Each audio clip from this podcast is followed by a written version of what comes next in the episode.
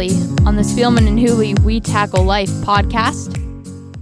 Chubb and, and maybe Kareem Hunt.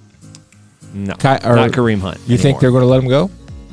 I want them to let him go. They're not gonna They let him need to let him go. You wanna of course bet? not. No, I'm not going to bet. No, I, I'm not going to bet on the Browns doing the right thing. you think I'm nuts? There is no gas leak down here. We've already established that. It's a new order, though. A new world order. yeah, Cleveland. sure it is. New World Order. I, the best tweet I saw on the Browns' New World Order the other day with all the Harvard guys, Stefanski, Penn, Yeah. Andrew Berry, Harvard, DePodesta, Harvard, is are the Browns' new uniforms going to have pocket protectors? yeah, that uh, New World Order uh, for my Browns getting to a Super Bowl seems a little bit higher mountain now with Patrick Mahomes in the Why is he, uh, AFC. Ay, ay. Why does he uh, sound so much better? Why does the open sound so much better? It doesn't sound like we're in a tunnel. What'd you do? I don't know. Did you get technical help? I wish I could give you a definitive answer. You pressed a, a different button today. did? It sounded so much better. Okay, good. I'm excited about that. Fantastic. Yeah, that I mean Patrick Mahomes and the Chiefs. Here's my thing. Okay. Welcome I- to a Monday post Super Bowl Spielman and. Hooley We Tackle Life podcast, everyone. Um, yeah, it's great to be here actually, and after post Super Bowl and thinking about it last night, and I was pouting, of course, like sure, I of course, that's do. how you maturely handle I actually your inability uh, to get to a Super Bowl. rode the Peloton for 31 miles and took my dog on a nine mile What? Bataan death march down by down by the Scioto River. I'm glad you're here, and I got blown to Kingdom Come. It was a windy day yesterday, man. Uh, and well, in the city, it wasn't too bad. Out here in the plains, yes, I can see why it Out here be on the plains of Kansas. yeah, so it wasn't too bad. And as I was pouting and I was uh, looking, and I'm being completely honest. I mean, I'm looking at uh, Troy Aikman with envy, the sin of envy. I'm Yeah. looking at uh, every player that's playing in that game with envy. Uh, then I came to the realization that, well, you know, that's not in God's plan for me to be part of a Super Bowl, uh, a legitimate part of it. I mean, I could be a fan, but who wants to be that? Who wants to go to a Super Bowl game? So, in my analysis, I came down to this, and I say this every week on every broadcast. Most NFL games, especially against evenly matched teams, Mhm. come down to 10 plays, 7 to 10 plays in the last 10 minutes of the fourth quarter. That theory did not disappoint. Nope. Here's the ball game. When Mahomes hits Tyreek Hill on third and whatever it Third was, and 15. third and 15, and somebody is not deep as the deepest. Yeah. I thought corner. that the it's the corner's fault. They, Outside uh, corner. they- not the not the safety's fault. The safety has deep middle. The corner jumped inside. Tyreek Hill broke it to the seven or to the flag. And Mahomes with a poorly thrown ball, but yet effective enough to get there under duress, makes the play. Now, fast forward where San Francisco has a chance to make one of those seven to ten plays throughout a ball game that are Mm-hmm. difference makers. Yep. Jimmy Garoppolo misses Emmanuel Sanders when he gets behind the defense, and that's the ball game. That's the That ball game. is the ball game right there. Those two plays dictated the football game to me. That's it. That's it. And uh, I, you know, for me, what Kansas City was able to do, come back from double-digit deficits against very good teams three times in the playoffs, is a remarkable statement of resilience, belief, trust, and confidence in Andy Reid, Eric Bieniemy, and the guy on your screen right there is Patrick Mahomes. You know, I uh, was not surprised that they came back uh, in their two previous playoff games. Their deficits were early. This was a late deficit, and it didn't feel like they had anything going on. And uh, before their comeback unfurled, Well, Mahomes is playing bad. he was playing bad. I mean, I tweeted, and you can find it on my timeline. There's no reason to remove it. I said, uh, you know, late third quarter, early fourth quarter, I tweeted, if this continues as is, it'll be interesting to see whose reputation takes a bigger hit, Patrick Mahomes or Andy Reid. We know the knock on Andy Reid is he can't win a Super Bowl. Yeah, well, This would be the first knock on Patrick Mahomes, but he was he was 15 of 24 for 136 yards yeah, with a minute to go in the third quarter. yeah. It was, And- it was bad. I would throw in addition to the two plays you talked about, which are unquestionably the two plays that defined the game, the 39 yard uh, catch by Sammy Watkins down Well- the right sideline that positioned them to score. That's here's yeah. what the, I don't understand what Robert Saleh was doing. They had a blitz from the top side. Okay, so look on your TV screen. So from the top of your TV, they had a pressure coming. Okay. Why are you putting Richard Sherman in one-on-one coverage? I love Robert Saleh. I think Yeah. he's a great coach. I just coordinator, think, San I, Francisco. I just think he made a mistake here because you can't ask a player to do what he's not capable of doing. Richard Sherman is not capable of playing man to man against Sammy Watkins. He's more than capable of playing off.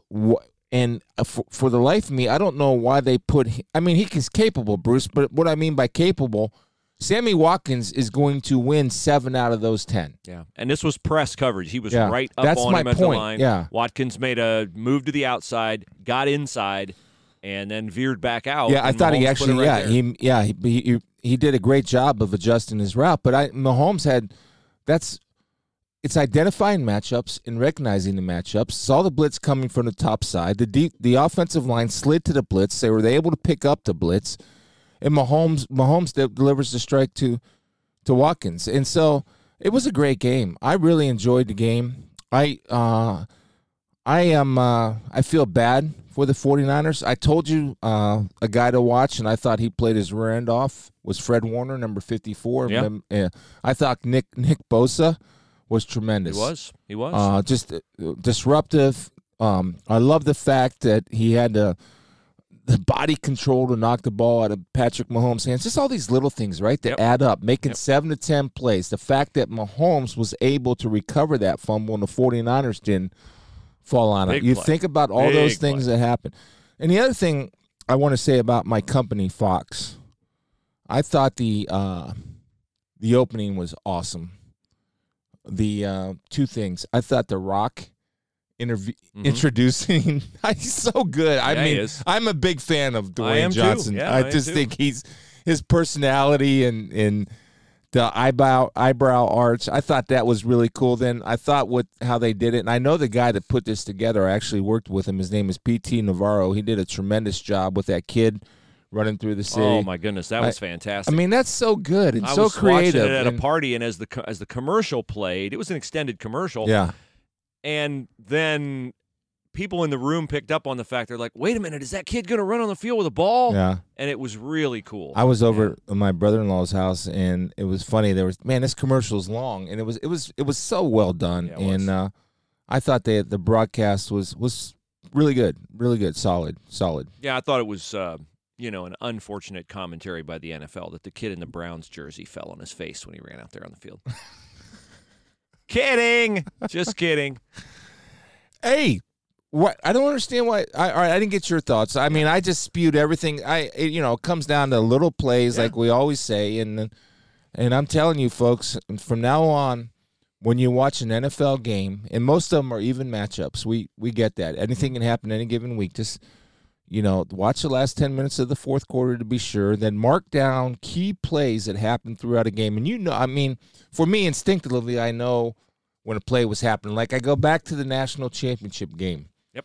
And when J.K. Dobbins got tripped up from behind, Yep. which I've never seen, and I thought to myself, mm, uh, especially after it didn't. Especially after it- they got the field goal. Yeah, it didn't go into to, to six points Yeah. And it turned into a field goal. So it's just it's kind of fun to watch a game like that and to mark it down. So anyway, uh, Uh, it was it was it was a good great game, and I, I love the NFL, and I'm proud to be a part of Fox and proud to be a part of the NFL, even though it caused me probably my second most miserable day of the year. Uh, I'm sorry about that. Yes, a quirk of my personality is that I, uh, from covering games, you know, over the years, is I always, when it ends, think about the plays that other people aren't going to think about. Those that you pointed out are definitely the headliners, and they're the ones that swung the momentum, and they're the ones that decided it. But there are always, you know, a, a series of other things that either happen or don't happen that are close to happening or not happening. Mhm. And I want to give Andy Reid credit. He didn't coach scared. You know, early in the game where Mahomes ran Fourth it down downs. there and the ball got knocked out and they the first down became a fourth and, Fourth one. and one. He went for, he went for it. He didn't say, "Oh, you know, maybe we better get a field goal here." moment." That was big. I thought he had some nice Andy Reid had some nice wrinkle plays to convert uh, short yardage. They went for it on fourth down another time. and got it. Uh, and then the other thing I would say on the play you talked about, no question the biggest play in the game, the third and 15 completion to Tyreek Hill. Uh, Nick Bosa got held big time Yeah. by, uh, believe it was by Mitchell Schwartz. But the deal was they weren't calling holding. No, they let game. you play. I, don't think they called a holding penalty the entire game, an Which offensive is- holding penalty, which is how many NFL games would I that be? I I'd love to see a number on that. If that's Yeah. the first game all year, That's there's never point. been an offensive holding call. So there, if they call that, now it's third and 25, Yeah. six minutes to go in the game.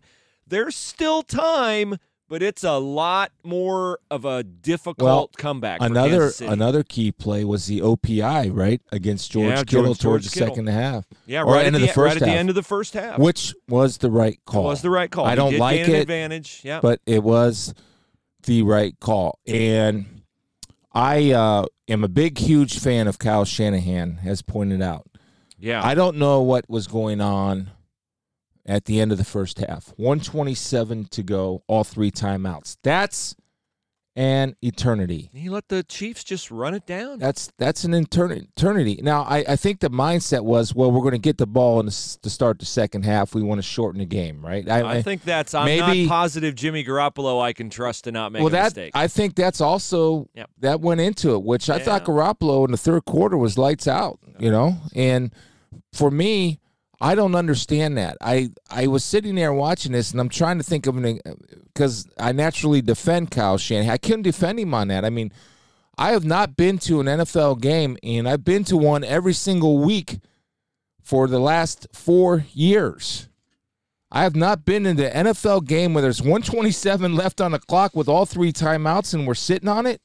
Let me give you another instance. Late in the game, after the Chiefs go ahead, 24 20, the San Francisco 49ers get the ball at their own 15 yard line with 2.39 left in the game. Okay? So they got plenty of time and they have three timeouts. They got off one play before the two minute warning. One play. And it was a nice How play. many timeouts It left? was three. I, I don't have a problem with that. I 15 don't have a yard run by it. Yeah. Raheem Mostert. I don't. I didn't have a problem with that. Again, two timeouts or three timeouts in two minutes. You got all the time in the world. I, I, I don't have a problem with that as much as I did the first half. I get your point. I think we can argue that. And They ran a uh, Mostert got Yeah. 17 yards and they huddled. And Yeah. I'm like, they're huddling? Like what? I mean, I, they're at the- their own 30. yeah, I, I get that. Uh, They I, needed a touchdown. They didn't need a field goal. Yeah, I know. I know. I still think, you know, with two minutes to go and three timeouts, I, I understand your point.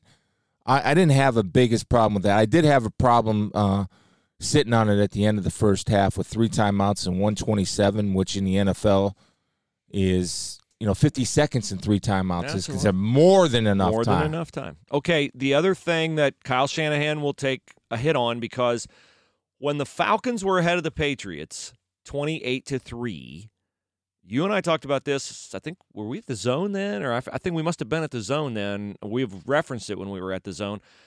The Falcons stopped running the ball. Uh, they didn't run the ball enough. They didn't uh, exhaust enough of the clock. They gave Brady time, and that's a bad idea. So against the Chiefs, the Niners handed the ball to a running back in this game 17 times. 17 times. Now, Garoppolo had good numbers.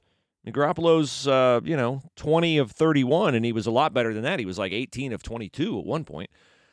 But the he, Kyle Shanahan will take heat and is taking heat and did take heat, uh, heat on Twitter last night for not running the ball enough. Did you feel watching it that they were not running the ball enough? I didn't actually I didn't have that feeling. I thought what they could have done was what was very effective was utilize their play action, and I thought they got away from the play action if they were going to throw it.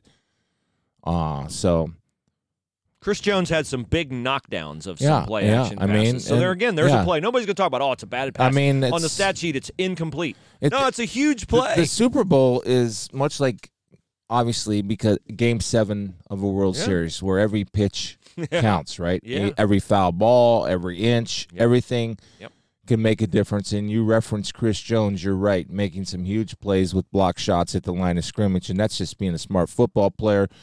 You're not getting penetration. You know, you see that quarterback throw up, rise early.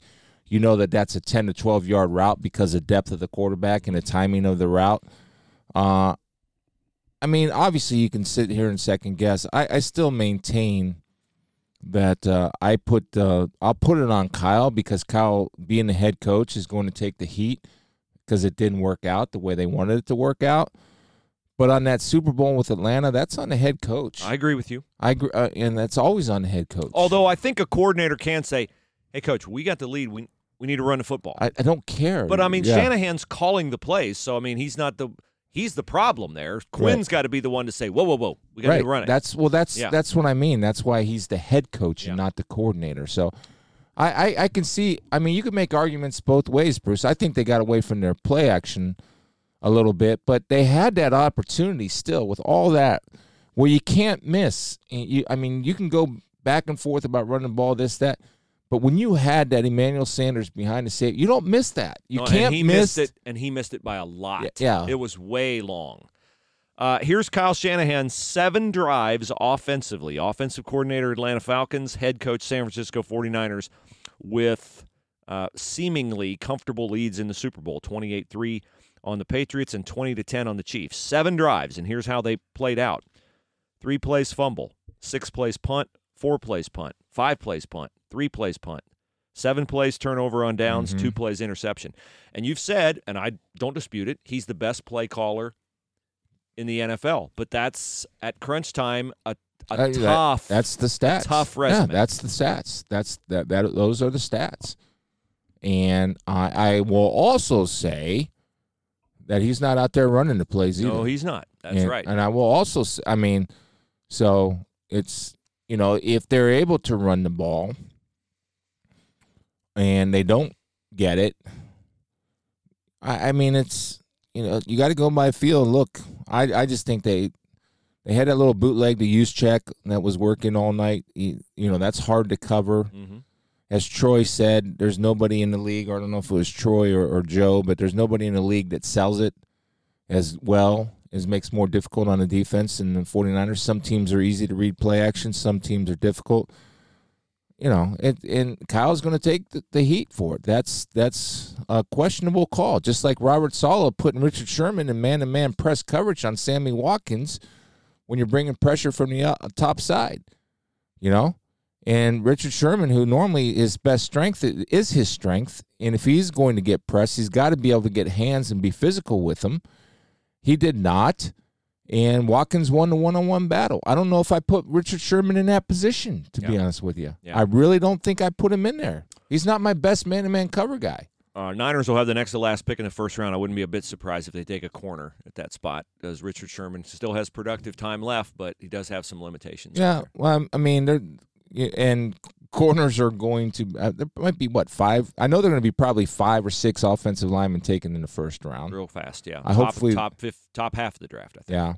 So anyway, what about the halftime show? What do you think? I, I know Um, you want to get into it. No, Uh, I really, I, I did go back and watch it on DVR because I thought you might bring it up. And uh, look, I understand uh, why it's popular. Um, it's just, I, I, would I, in my humanness, could I watch it and and uh, you know invest in watching it? Yeah, but I know it's not appropriate for me to do that, and Mhm. so. Uh, I I thought, okay, I'm gonna watch the halftime show. I started watching that, and I'm like, okay, I got the gist of it. It's like you know, scantily clad, very attractive women writhing around, simulating, you know, stimulating men's minds to go to a place that you know a married man's mind shouldn't go, unless it concerns his wife. So that's my prudish view of it. I'm not man. a. I'm not a. I get and and here's the and here's the politically incorrect part. I get it's Miami, and I get it's like you know Latin culture. It's Latin the- culture and all that Jennifer kind of stuff, Lopez but I'm like, could I get- Colombian. I could I get subtitles with the Super Bowl halftime show, please, so I can understand what they're singing? You know, at the, Yeah, World, at the yeah. World Cup, or is Brad Paisley going to play the World Cup? Yeah, I Is Toby yeah. Keith going to play the World Cup? Like, I mean, it's in Am- football's an American game. Yeah. Okay. Oh, there's nothing wrong, in my opinion, with celebrating America. Right. Well, the don't you Bowl. think they celebrated America? I, I look. I thought the gospel singer that sang "America the Beautiful" was almost brought True tears to my- confession: I was at a, a party where I didn't see some of the beginning Okay, stuff, so, so- I'll yield to you on So that. So then you know they had a gospel singing. I did not America, know that. America That's great to hear. Beautiful. Fantastic. Tremendous. And I heard And, uh, Alicia Keys did a great job with the anthem. Well, if she would have performed it, I'm sure she would have done a great who job. But? I believe it was Demi Lovato. Demi but Lovato. but uh, Alicia Keys, Demi Potato, Lovato, yeah. Patata, Lovato, whatever. uh, was tremendous. Even though Beyonce and Jay Z, of course, chose to take a seat at that time. oh boy. You didn't see that? No, I didn't What's the matter with you? I'm you- saying I'm I at a Super Bowl party. And, I mean, you how do you like that? I right? can't. I didn't have control of the remote. I can't control when they turn the TV on. Beyonce and well, well, yes, you can. No, Just say turn the TV on. no. It was a Sunday night Bible study thing. So we So did the, I, I mean, so we did the Bible right. study first, and they were going to turn the TV on at kickoff. So Man. you know, Okay. So what I mean, right? Which look, if they want to take a seat during the anthem, that's uh as I believe Fox you- show that. no, it was on Twitter. Good job, said- Fox. Yeah, they're not going to celebrate that. I don't think. Um, Uh, and I'll say this: Let's put a moratorium on political ads during the Super Bowl. both I don't sides. care. I don't care which side. Okay. I didn't like the fact that Trump had an ad in there. I didn't like no. There's no political ads in the Super Bowl. Okay, can we have four hours without anything? Especially in an election year. Yeah, like I I mean, the tone of some of the commercials is divisive enough, and they're slipping their little messages in. I get it. I can't. Mm-hmm. Di- I can't divorce myself from that. But can we put a moratorium on Super Bowl ads? If Yeah. I had my choice, and a lot of people say, "Hey, they play a Super Bowl on Saturday so people can party all night and sleep in," I'd rather have no Super Bowl ads than have the Super Bowl on Saturday. And I think a Super Bowl on Saturday, two weeks out, is a good idea. I'm more for uh, national holiday Okay, on Monday. national holiday on Monday, but the Yes. game's over. I know. But, the national day holiday off. ought to be on the day the game is played, like Yeah. Saturday. But I don't think we have any holidays on Saturday. But I, I want to go back to the halftime show. Yeah. It's interesting, and this, I mean, can going from a topic where you said it can lead a man's mind to and a little bowl. I mean, we got we're supposed. Can the Super Bowl just be viewer friendly for all age groups? right for the halftime show. Yeah. And, and- but I just want to say, I mean, I'm sitting there and Shakira. I go, well, how old is she? Like 25. You know, she's 43 years old. Yeah. Then I saw Jennifer Lopez. How Yeah. old is she? She's 50 years old. Fifty some years. Yeah. 50. 50. She's Nice. 50. Fifty. Good job, J Lo. But here's the thing that I think about. I kept thinking, what are their workout programs? Yeah, I know, I figured, yeah. I mean, Yeah. Well, they got nutritionists and everything. uh, so I, I, so I didn't think like I didn't look at it as from a, a sexual point of view. Yeah. I, I looked, no, I'm being, I looked at, I wonder what she, you know, workout wise, and you know, I wonder the rehearsal, uh, how hard they worked with that, and then- and this is my mindset where I go right, and I'm not thinking about the sexual innuendo or, or whatever. And I get it for the kids. You don't want to see kids. And I know that my mind doesn't think like a. I have other Right. struggles where Yeah. Sexual temptation with other women is not an issue with me. Yeah, nor It- with it- me. I mean, but I get I get what you're saying. But I guess my point is is I look at them and you've heard me say this before. I I have such admiration for people with talent Yeah. right? And I think they're so talented, and I wonder what their mindset is like before they go on stage, and or you know, do they do visualization? So I wonder if they look at it like an athlete. You, you know that. So that was my mindset, and That's great. and I asked Carrie about it because I was at uh, she was at home. Uh, one of the girls wasn't feeling well, so when I came home, I said, "What did you think of the Super Bowl show?" And she was like, "How awesome Jennifer Lopez or what was is it Jennifer Lopez? Jennifer Lopez. Jennifer Lopez and what great shape she was in. So she has that same mindset. I said, well, a lot of people were ticked off because it wasn't family friendly. And she says, well, I can see that. And you know, if my if I were sitting here with my mom and dad watching it, I would feel uncomfortable. But I I just don't see that. I don't know why I don't see that. I just The stripper poles didn't take you there. no, it doesn't. I, I mean, I I just get thought I just saying. thought, but I just thought it was like the prop, or I need this to do Yeah. the dance moves or Yeah. whatever. I, I may, maybe I'm. I just No, you're fine. And I and again, it's not I don't sit there. I can sit there and watch it and I can get it's a tribute to Latin culture and it's, you know, we can celebrate their physical fitness levels and their enormous talent levels and all that kind of stuff. I'm just saying um the Super Bowl I think should strive to be uh, unoffensive. I would say. That's impossible in today's society. I don't know That is impossible. I don't think it's impossible to the degree that it could have been dialed back a little bit. Uh, now, what I, I had another thought on it that um, I, I have lost here as uh, as I was responding to your last comment, but it was, you know, uh, it's okay. I get it. I understand it. I know they're trying to go right up to the edge, but here's the thing: if we get another wardrobe malfunction, then the NFL can't be like, oh, gee, you know, we're really sorry. I mean, when you're going to this degree to be provocative and close to the line, when you make an effort to get close to the line, you're eventually going to go over the line. It's Yeah. like shock jocks on the radio. When they try to be more and more and more provocative every single day, eventually they're going to, you know, I'm going to I'm going to tiptoe through the minefield. Well, okay, tiptoe through the minefield. That's entertaining until you step on a mine. And then you're going to step on a mine. I'd be curious to know. Spielman Hooley podcast at gmail.com. We have a few women, I'm sure, who listen to this podcast, predominantly men, but I'm sure we have women. Maddie listens to it. I would like for women to email the show and tell me what you thought of the Super Bowl halftime. If I you're can- a woman sitting there watching the Super Bowl halftime show, what are you thinking? Because here's I know what my thought was. In this era, what are we about? Girl power. Girls can do anything.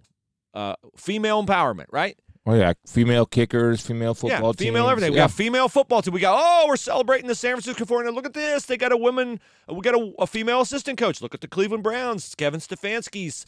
Uh, uh, Tampa Bay Buccaneers have a they're- female. yeah, they're going to have. You know, Kevin Stefanski has his top top uh, his uh, person like his right hand. It's not a man. It's a woman. Right. It's right hand woman. The person who does what Kevin Stefanski did. with Rick has one in his scouting department that is excellent. Right. So that's how, you know, women can do anything. Right. That's our message. But in 2020, if you what what are we coming? is that a female and what I watched women in their underwear writhing around simulating sex acts with ropes and stripper poles. Is that I'm asking is that a female empowerment message? Cuz that feels like a Playboy Club Hugh Hefner 1950s ish hey girls this is how you succeed in the entertainment world message to me. Well, I think certainly the message was uh, from one extreme to the other, right? From Okay, empower- I'll, em- I'll em- buy that. em- I'm asking women how they feel about that. Like, this is how you appeal to men, not on the basis of your intellect, not on the basis of you can do any job, even a football coach or whatever.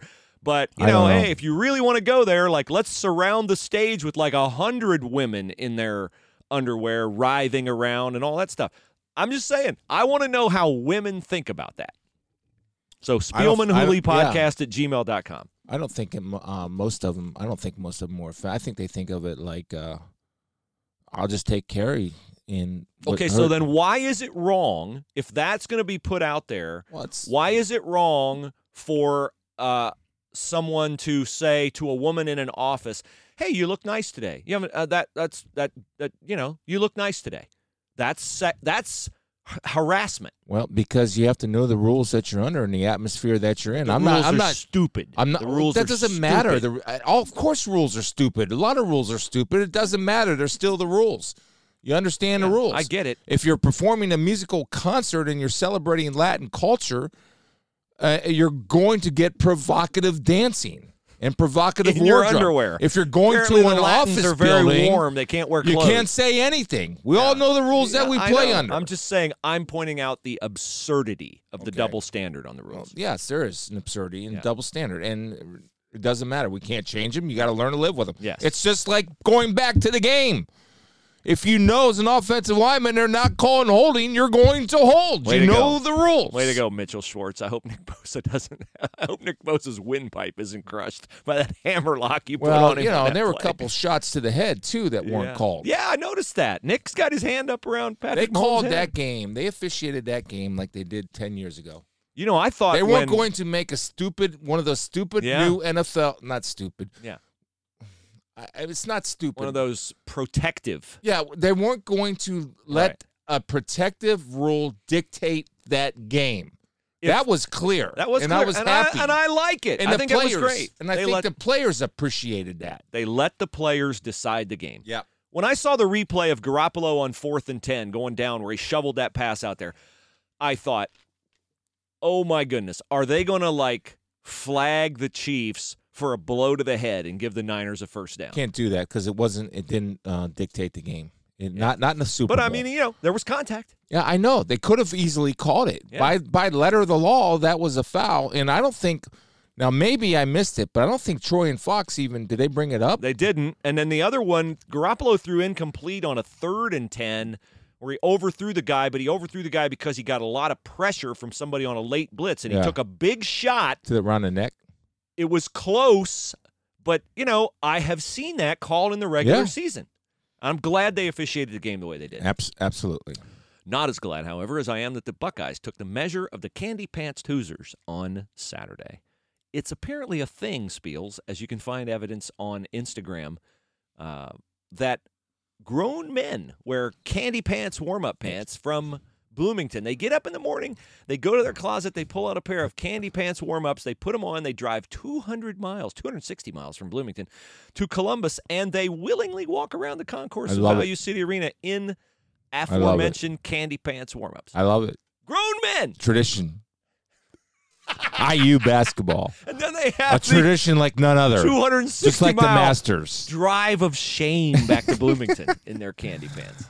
Uh, what's that between the difference of a Ohio State person driving 300 miles to Indiana with his face painted? Well, it's funny. You know, I went up. My wife and uh, and daughters attended the game Saturday. Thank you to my uh, very dear friend Roy for uh, allowing uh, them to do that with his tickets.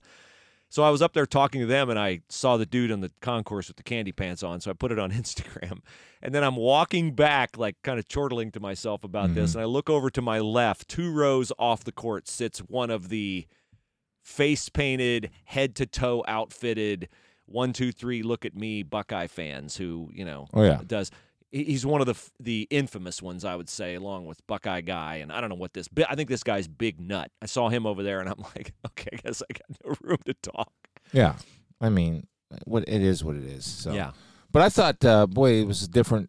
I, I didn't watch in full confession. I watched a lot of the game. I didn't watch uh, all of it. I thought they were much more aggressive. I thought Caleb Wesson early on was involved. There was a con- he I moved back think- the post. I think there was Yes! an effort to actually get him the ball inside. Uh, I thought he moved better. Uh, they shot the ball better as a team. And Aaron's came Ahrens, excuse me, Justin Ahrens came off and had a was a difference maker, Yep. which he needs to be for this team to go. And it was a must win in my eyes. I don't know in your eyes. I thought it was must, a must it was win an absolute must. and and they and they looked good and it almost looks like okay maybe they're out of their funk you know Well, I'm not i think cj that yet. walker's playing a little bit better too so Here's the thing: when the DJ walk, DJ Carton absence occurred on Thursday night, I think everybody on the team has to say, "All right, what can I do?" And CJ Walker, in his first opportunity to rise to the occasion and play like the steady hand at the point that they need, he did that. He was very good. He had four assists, two turnovers, and 14 points. I thought Yeah. he was uh, aggressive enough, uh, not overly aggressive. Uh, they did get the ball inside, not just with Caleb Wesson, but with their guards. Yeah. They did a nice job attacking. Um, I don't need to see Luther Muhammad shoot five threes, but uh, you know, and Duane Washington I think was 0 for five. So Muhammad and Washington were one for ten, and they still won because if Ahrens makes three threes, they're going to be hard to beat. yeah They just are. So that was nice. Uh, but after the game, it was all about Chris Holtmann's opening statement, uh, expressing his support for DJ Carton. mm-hmm. He thanked the fans for being overwhelmingly supportive of the matter, but he did note that uh, he and Carton had received some pushback related to uh, Carton being soft for leaving the team for uh, attend to his mental health or quitting on the team, and so from who well, on you know social media, everybody can get to everybody these days. yeah. So uh, I noted to Chris Holtmann that you know you've acknowledged that everybody is overwhelmingly supportive, but there must have been more than just one random knucklehead presenting the other side. And I asked him to uh, address that and why he uh, why he brought it up. I just think, listen, criticize our program, me, for whatever X and O you want to. You're entitled to that. Uh, I think this is idiotic thinking. It's my opinion. I think, or listen, if that's your thinking, that's fine. We're guilty of it. We're going to support this kid. Um, we believe that's the best thing to do. Um, Is that you type? Makes typing? me angry. Yeah, I got to stop typing during the press conferences. I mean, Adam Jardy sits right next to me from the dispatch, and Adam types. I don't know, like, why my keyboard is so loud. My wife said, because you stand on it, you know? And I'm like, okay, but that's the only way I know how to type. So I'm going to have to stop typing during. Was that you typing? It was me. It was me. It was That's me. so annoying. I know it. It annoys me. Why don't me. you do I'm sorry. shorthand? You learned shorthand in journalism school. Why don't you write your notes down, then do it? Because you can type faster than you can do shorthand. It's like the ball in basketball moves Oh, I faster tell than you, the feet. man, that's just so annoying. It is annoying. I, I don't even know what he apologize to the said people. because I can't get that typing out of my head. I'm It sorry. reminded it, it, it's PDS typing uh, disorder from back at the fan days. I don't. you, yeah. I, will not. I promise you, I will not be Gregory Hines on my keyboard okay. from now Thank on. you. I will do Uh, shorthand or something much quieter than that. Uh, so I don't know that I was typing during this answer. This is personal for Chris Holtmann because if you don't know the story, he was an he was the head coach at Gardner Webb in North Carolina. I believe North Carolina is where Gardner Webb is. He came to Butler as Brandon Miller's assistant coach. Brandon Miller had two stints at Ohio State as that as an assistant coach under Thad. Right. Brandon Miller once left Ohio State because he wanted more balance in his life. He said, I want to be, I don't want to miss my kids' baseball games. I don't want to miss this. Then Brandon returned to coaching, and Brandon eventually became the head coach at Butler. He coached one full season. Then he hired Chris Holtmann. Well, I think Holtmann was there for his first season. And then prior to his second season, Brandon Miller took a leave of absence from Butler. Um, it was said a medical leave. It was it was mental health related. And so Brandon Miller is who I believe Chris Holtmann is talking about here uh, when he talks about why he is so staunchly supportive of DJ Carton. I've seen it. I think what has helped me in some ways, maybe in terms of being more compassionate, is, and I don't want to get into specifics here, but I've seen it firsthand with a close friend and someone I work with. Like that's, I've seen it. It's real.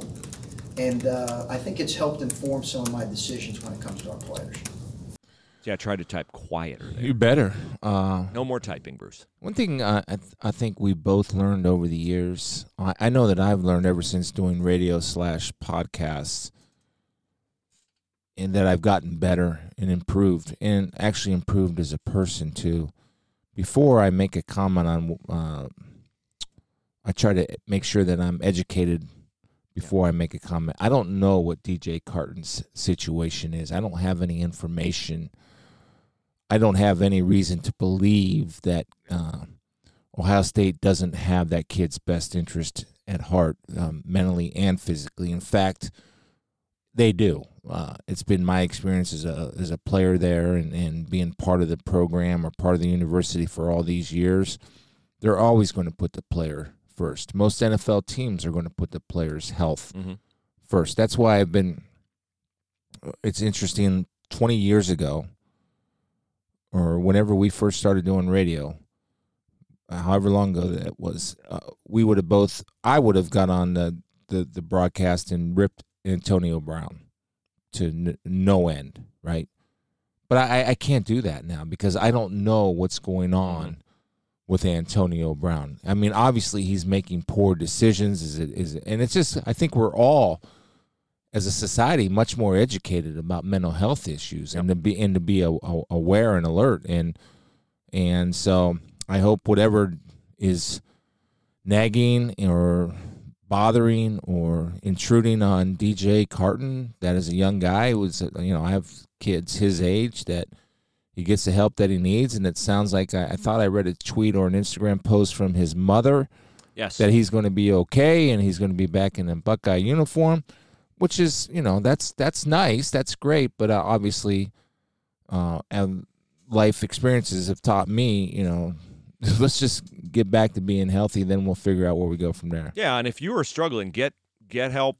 People, there are people who love you, care about you. I, I think suicide is such a sad, sad thing for someone to think that there's no hope Right. at all, no one cares, and all that. And that's just not true. There are people who care. So I applaud DJ for doing this, um, and I certainly hope he's back. But I certainly hope he uh, finds the peace and the ba- the balance and all Yep. the things that he needs. And I, Who- you know, uh, let me say about Gene Smith, and I'm not the biggest Gene Smith fan in the world. Mhm.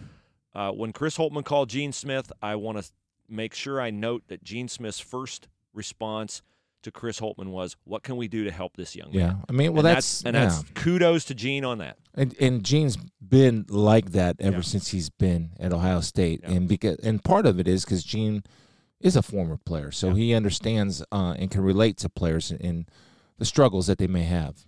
Yes. All right, we got uh, a couple reviews. We want to thank you for reviewing us on iTunes. We appreciate that very much. This one comes from Bradley. He says, uh, listening in Pittsburgh, depending on you guys to provide clarity on faith and on our Browns. Always love visiting the Columbus Zoo with my family. Keep up the great work. Hope it continues. Uh, from Sean, he says, uh, the headline on the review is just what I needed. Hey guys, discovered the podcast in December while looking for Buckeye coverage. I wasn't aware of the face segment when I started listening, but it quickly turned into my favorite part of the show. Keep up the great work. P.S. Is there any way you can include more Bengals coverage for your listeners in southwestern Ohio? The Bengals are now on the clock. Yeah, I mean, as the Bengals become more involved Relevant. in, the news, and um, yeah, we're not Interesting. We will not ignore the Bengals for sure. And as they get Joe Burrow, I think the Bengals become Story. a story for us. And um, and so yes, I think You got to earn your way on this podcast. The- the- Exactly. unfortunately, the Browns earn their way on this podcast Oh, for all the wrong Not- reasons, and we and we will uh, maybe on not today, but I think on um, Wednesday address the Baker Mayfield interview with ESPN, Yep. and I want to get into that. Uh, I want, but I do want to give it time, so we'll wait till Wednesday before we get into that. Yeah, and I'm I'm going to get the opportunity to talk to Chris Holtmann today, and I want to ask him about this proposal by the Big Ten to do what we said uh, earlier in the year, and that is give every player in the Big Ten a one-time waiver. saying that for ten years. Yeah, every time one everybody can transfer once.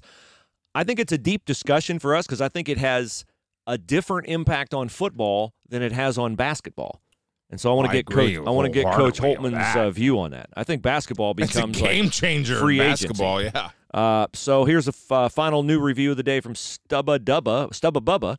Great show, tremendous podcast, great insight in sports, followed by thoughtful, inspirational commentary on faith. Keep up the outstanding work, brothers. Now, listen, you can rip us and we'll read your review. We read three good ones and we like good reviews, but we read them all. So if you want to get your name on the podcast and you want to rip us, um, I'm not encouraging you to rip us, but I'm saying Jeez, what are you asking for? I'm just saying we're not afraid to read critical reviews because honestly, they sometimes make uh, great content. Well, the uh, yeah, and well, and the other thing is that if you are critical or suggestion, you don't have to be like uh, Don't be, have to be nasty. that. Just say, hey, you know what? Why?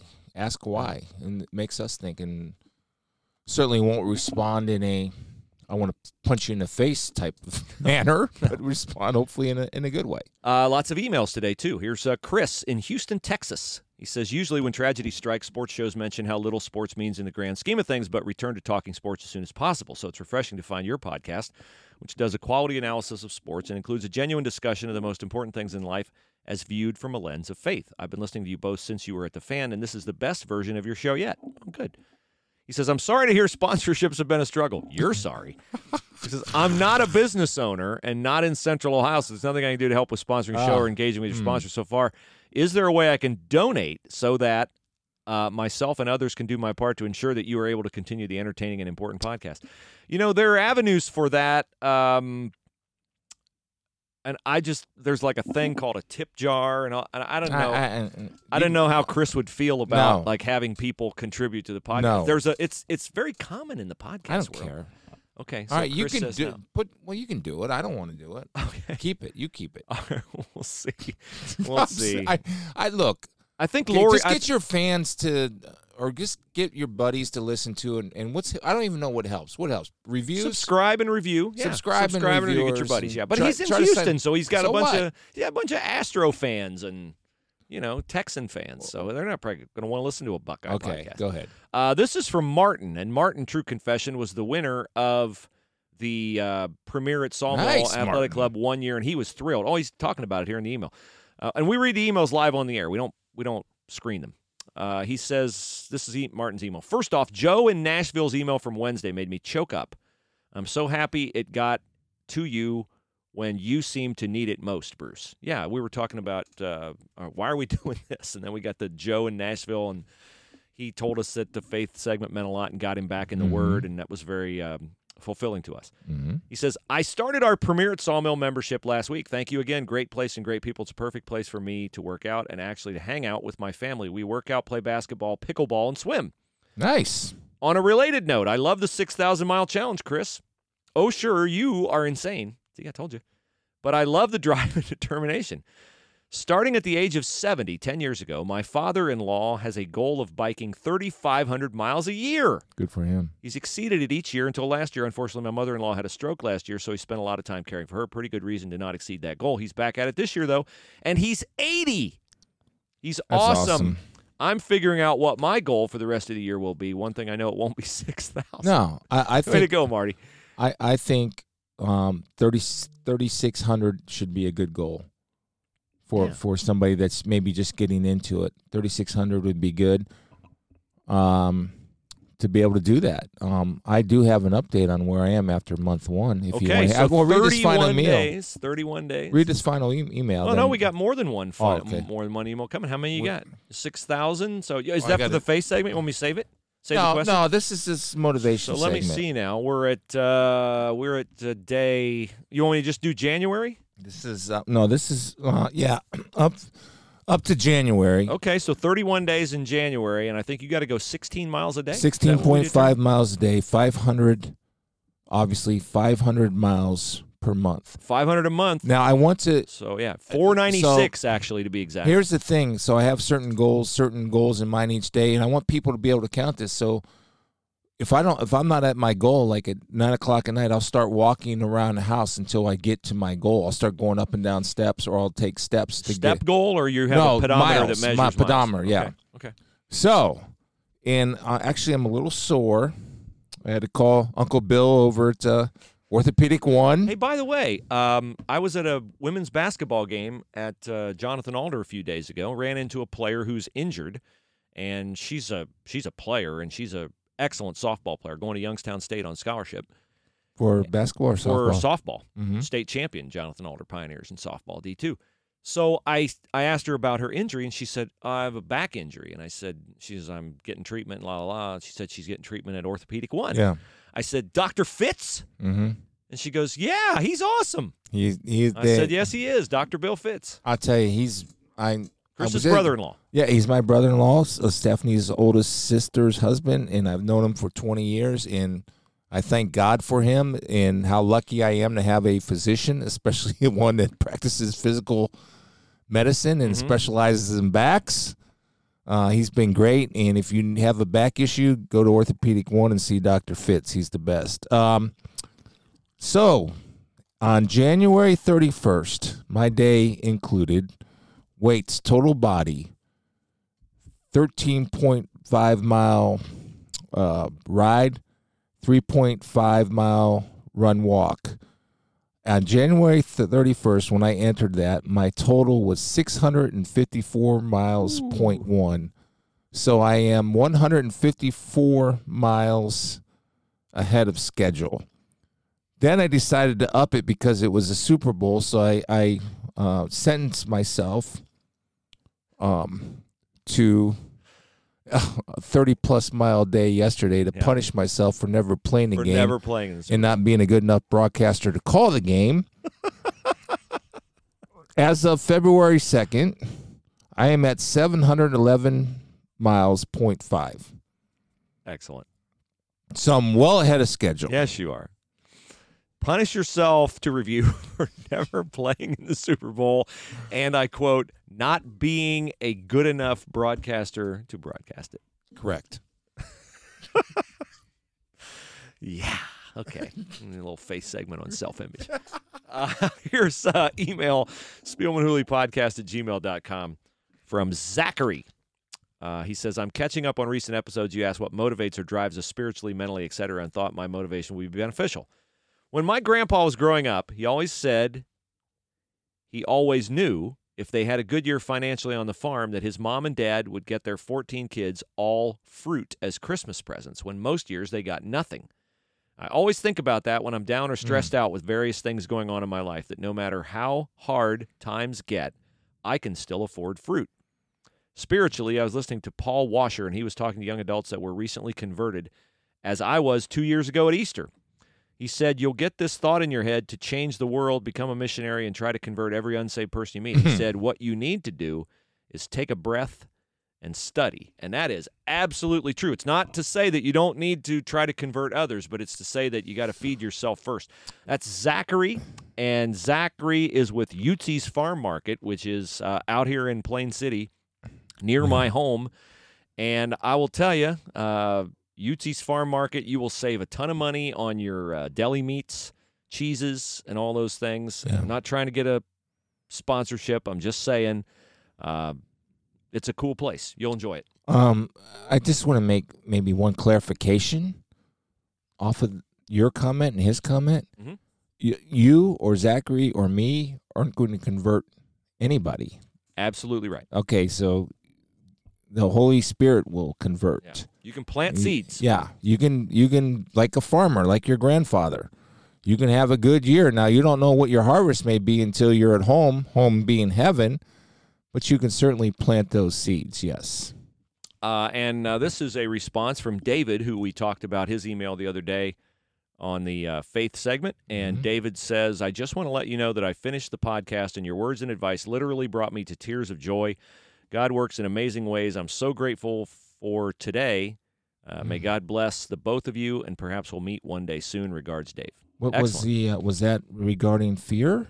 Was that the email regarding fear that I happened to do a little morning study on before I came over? Remember that? I do. Yes, I believe that was it. Yeah. That was remarkable. I went home. I told some people about that. That we're doing a face segment on this podcast, and it's really forced me.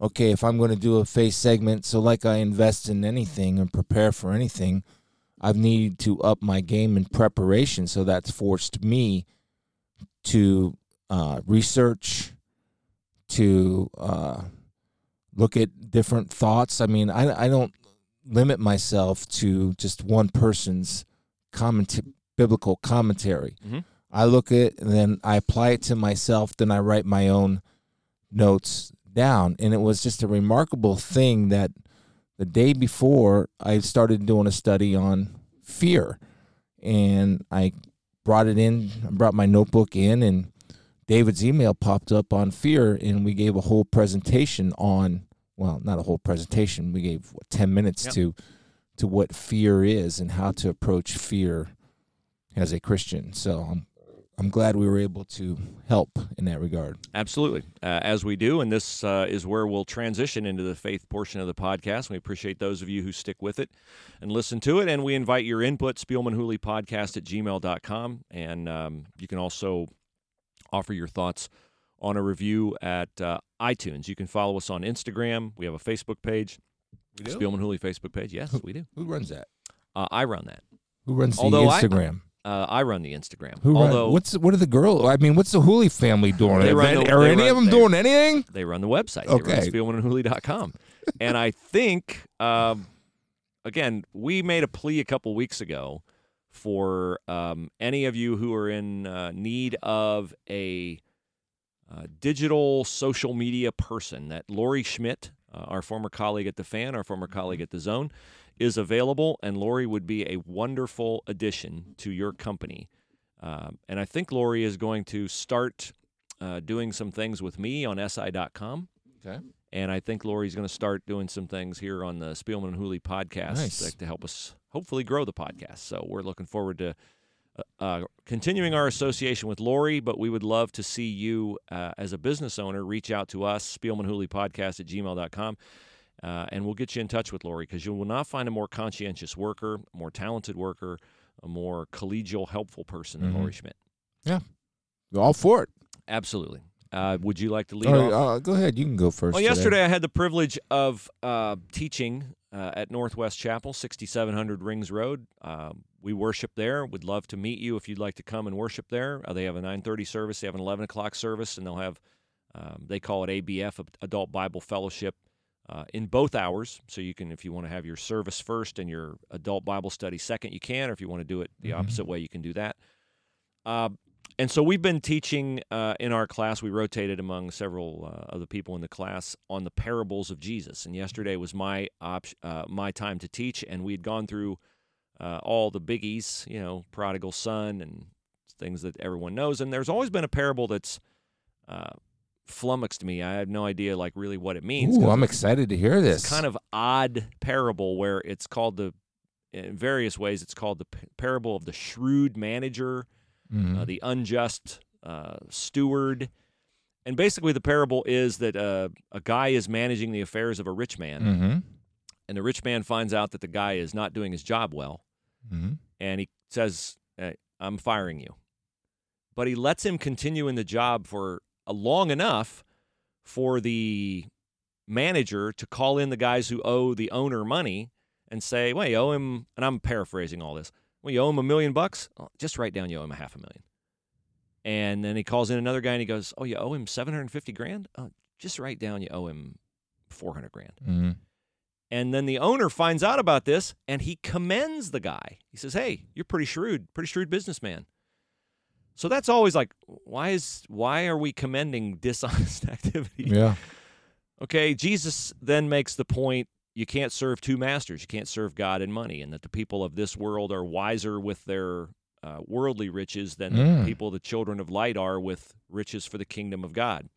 So I chose that parable because I didn't understand it, and the parables are so deep in their meaning. The deeper you dig, the more meaning you're going to find.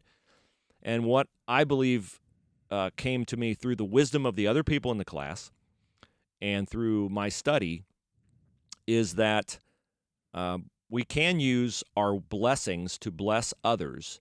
And I put it in my own time, my own frame of reference. Okay. And y'all know a year ago, this coming Friday, the zone folded. Well, when you lose your job and you don't know how you're going to provide for your family, it focuses you, brother. like, what am I going to do to pay the bills? How are we going to keep from losing our house? Yeah, it's What- scary. It's scary. It's and it's honestly still scary. And and what came to me was, yeah, Bruce, you lost your job, and boy, all of a sudden you got like, hey, real purposeful about let's network with this guy, and let's network with that guy, and let's do this, and let's do that, and let's try this, and let's try that, and let's uh, let's learn how to do a podcast, let's learn how to edit stuff. uh. So, what came to me was, that's important, paying your bills, that's godly, but what's really important, Bruce? Your relationship with me? If losing your job called you to account on how you're going to like purposefully plan and make sure you can pay your bills, why have you been so lazy in like, eh, I got time to read the Bible today. Nah, I don't have time. Nah, I'd rather play golf. No, I'd rather do this. Eh, I got time. It's, uh, it's like, I can't put my relationship with Christ in second place to anything, even paying my bills. So he's talking about in the parable, you know, this guy, this manager was worried about, oh, I, I'm too proud to beg and I'm too weak to dig. I don't want to do manual labor. I got to find a way. So I'm going to cut a deal with all these people and hopefully get in their good stead so they'll take care of me when I'm out of work. This guy was scheming to take care of himself in mm-hmm. earthly matters. God is saying to me through this parable, don't forget, brother, I'll take care of all that other stuff. I promise to, like, I clothe the lilies of the field and the birds of the air. I'll take care of that. But you better take care of things you can't tidy up at the end. You know, you can't borrow spiritually. You can't borrow from someone else's spirituality to pay your spiritual bill in terms of a relationship with me. Only you can do that, Bruce. And so you better be focused on that. So I'm going to ask you a difficult question. Yeah. Is that okay? Did I ask you a difficult Absolutely. question? Yes, that's great. Do you think God allowed this challenge in your life for the sole reason of refocusing you on your relationship with God or uh, are there are other ways to get refocused or do you think that some people would say well maybe this is just a circumstance Bruce I know. Yeah. that has happened in your life. Now, maybe God prevented you or presented, excuse me, presented you a choice. What are you going to do with this particular challenge that has happened in your life. Yes, God knew this was challenge was coming your way. Maybe he's just seeing how you are going to respond. Is that possible? I believe 100% this is an outgrowth. This is I look at this as a demonstration of God's love to me. Okay. That he allowed my job to go away. Now, I don't know why he did it because it, wasn't just me. It was you, it was Stan, Yeah. it was, you know, a lot of people. Fortunately, you know, Eric and uh, Matt were reabsorbed to 610. Uh, uh, Campy was reabsorbed. But, you know, it's yes. The answer to your question is yes, I believe God allowed it. Here's why I believe that. A year ago at this time, I think I've said this before, but it bears repeating because Sure it's the answer to your question. I was praying for my marriage to get better, my relationship with my children to get better, my relationship with God to get better. I was not satisfied with any of the three. Wasn't getting divorced, wasn't cheating. All, it just oh. I knew my marriage was not achieving, and I was not the kind of father, the kind of husband, the kind of person, the kind of disciple that I had the potential to be. But honestly, I'll plead the wimpy, crummy morning schedule. When you get up at three thirty, and you work, and you're tired when you get off work, and you work out, and that makes you more tired, and you come home and you take a nap, and you wake up groggy, and then it's four or five o'clock in the afternoon, and I want to spend time with my girls uh, and I want to do whatever you know, whatever I want to do, and then it's eight o'clock or eight thirty, and you got to get to bed, and you start the cycle all over again. There's always room for personal time with God. I didn't make it. I didn't make room for personal time with God, and all those important relationships in my life suffered. Driving home from the zone after getting the meeting that we were ending the zone, I am glad that the Holy Spirit put on my heart. Hmm. Well, now you have time. And So- and and I called home and my wife said, "Well, this you know God must be doing something here in Yeah. your in our lives." I had I thank God for the wisdom of a wife who didn't say, "Oh my goodness, how are we going to pay?" There was never any panic in her ever. Mhm. There never has been. It's amazing. God has used in my life. I'm hard headed. I'm stubborn. I'm snarky and not nice a lot of times. God You're has, better. I'm better, but I can get better. God has used economic uncertainty and the loss of job and moving me to Cleveland, which I consider job uncertainty. That was how he provided a job, but he provided he put me through adversity, living apart from my family five days a week.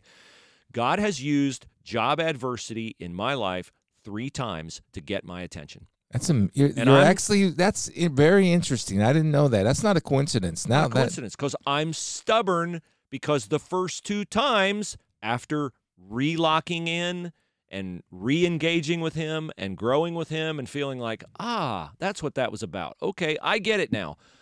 I allowed myself i'm taking the full blame to Mhm. drift again to drift again. So i can't sit here and guarantee you i won't drift again. Yeah. i've shown a propensity to drift again. But here's what i can tell you with certainty on february what 3rd 2020 today? Yes, everything in my life I was praying about a year ago. Want my relationship with my wife to get better. Want my relationship with my daughters to get better. Want my relationship with God to get better. Everything in my life is demonstrably better good. and stronger.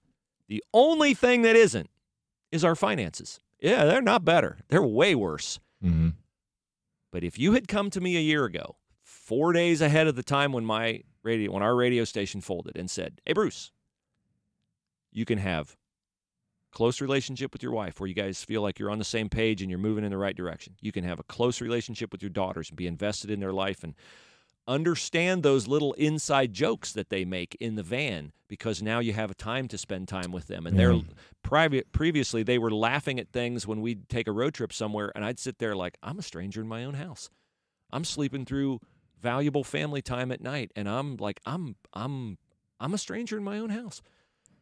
That's a better relationship. If you'd have said, "Hey, you can have better marital relationship, better relationship with your daughters, and you can feel like every morning when you open the Bible, there's a chance it'll change your life because you and God are aligned and you're hearing from Him." Hey, Bruce, would you take a 65 to 70% hit financially to make all those things happen? Without hesitation, because I know what's important, I would have said, yes, absolutely. I absolutely would. So it's not my it's not the course of action I would have chosen, but I'm grateful for the course of action that God allowed in my life because I firmly believe the other stuff will figure itself out. The So financial yeah. stuff will figure itself out. So you got nothing you wanted, but everything you needed. Yep. So- Well, I got Well, everything. you I wanted got it. everything I wanted and everything I Yeah. needed, and I'm not getting evicted, so everything's Yeah. fine. Everything's fine. do you uh do you want me to share today, or do you want to? No, please do. All right, I'll give you your choice of what you have today. Because I'm doing all these things, emotions. I guess I'm doing some. I turned into an emotional dude, so I started thinking about emotional. Did I do doubt yet? I did fear. I didn't Did do fear? doubt. I don't think okay. you did doubt. No. I got doubt from you to choose from. I have. How about doubt? Because that dovetails with what we just talked about. Okay. You could, you know, get I hit have with a hope. big. we could do. I have anger, and I have action. Let's do hope or uh, or doubt. All right, I'll do doubt. Okay. Fear of doubt or doubt. Natural, common human emotion, right? We just talked about Yeah. that. I mean, I can't imagine. I've gone through doubt, something that uh, everybody goes through. So I think, especially as husbands and fathers, in in the interest of providing both uh, spiritually, financially, and to be a leader as a husband and father. I think we often uh, uh, struggle with that. And it certainly can lead to spiritual paralysis, which we talked about, and, and doubt. Um, actually, I've already done doubt. I'm sorry. That was fear and doubt. I, I, I, I'm sorry. I right. apologize. I will go to hope. Okay. Strike that from the record, Your Honor. Okay. Hope is a must-have to joy. It's kind of like a quarterback in a center, right? You Yeah. can't have. They can't. It, you, if you don't have hope, it's impossible to have real, everlasting joy. Yeah. You can have a, a two-minute self-gratification joy or whatever, but you can't have real joy. Hope is a confident expectation. Hope is not a wish. Christian hope is a, is a is an assurance of things to come hope that is ensured by our faith if we have faith in God. Then hope in God is a promise, not a wish. Hope in God is knowing you will never be abandoned. That's the key. You'll never be abandoned, and God has a future in this life and in the next life. Hope is uh, hope is a, a giver. It gives peace. It gives understanding. It gives love. It gives patience. It gives kindness. It gives the ability of forgiveness. Hope practice puts into actions God's virtues. Hope is one essential we must have to live the admirable goal of being more Christ-like. Godly hope will not be shaken by nasty circumstances, which you have. You had godly hope. It does not waver because God does not waver. Almost all things that are good, hope is present. Faith in God shows hope, lets you live in hope, which lets you love in God, which means you live in hope, hope that is not a wish, but a promise. And from Romans 15 13, St. Paul desired that God of hope full, uh, fill you with all joy and peace in believing, so that by the power of the Holy Spirit you may abound in hope. So, and, um, and and that's what I want people to understand. So, hope, when we hear it in secular terms, hope is oh, I, I hope my team wins, or I, ho- I hope I get a, yeah. hope is a wish, and there's nothing wrong with having wishes. I wish I do secular hoping probably four hours a day. I would say, you know, but the hope that God promises is is um uh from even we talk about Romans 15, 13 there, but Jeremiah 29, you know, a hope uh, that is a promise of not only uh, good things to come on this earth, but the biggest hope in the promise is, and I keep it keeps going back to this after every study that I do. God is talking to us from a, an eternal perspective. Mm-hmm. He's also has you know today in mind and tomorrow in mind, and molding and shaping us and letting us grow and grow in our faith and all that good stuff. But everything is for for eternity and for eternal perspective. So I wish everybody hope today that you have hope. Hope that is not a wish, but hope that is a promise, and find it and trust it and live in it. Yeah, um, I th- I think that's dead on. You know that hope is uh, godly hope is that certainty that um, good things are coming. And, um, you know, in terms of does it require faith? Yeah, it does. Faith is trust. So where does that trust come from? You know, for me, it was I'm very thankful that I was raised in a Christian home and then I had enough of a base under me to go back to the truth. I had a conversation with a friend yesterday who's going through some very difficult times and I just said, you know, when you get desperate, you need to focus on what you know is true. You know God loves you. You know God's faithful. You know God's unchanging. And when you're troubled, you know, focus on those certainties, those truths in your life. And if you have the hope that we have, it'll be a comfort to you. Enjoyed it. Wednesday, Spiels and I back. We'll talk about uh, the Big Ten transfer rule and Baker Baker Mayfield. Yes. humbled. Humble Maybe. Baker Mayfield. Still two days. Things could change. See, there you had to get snarky. All right. I'll go repent. Everybody have a great day. We'll talk to you then.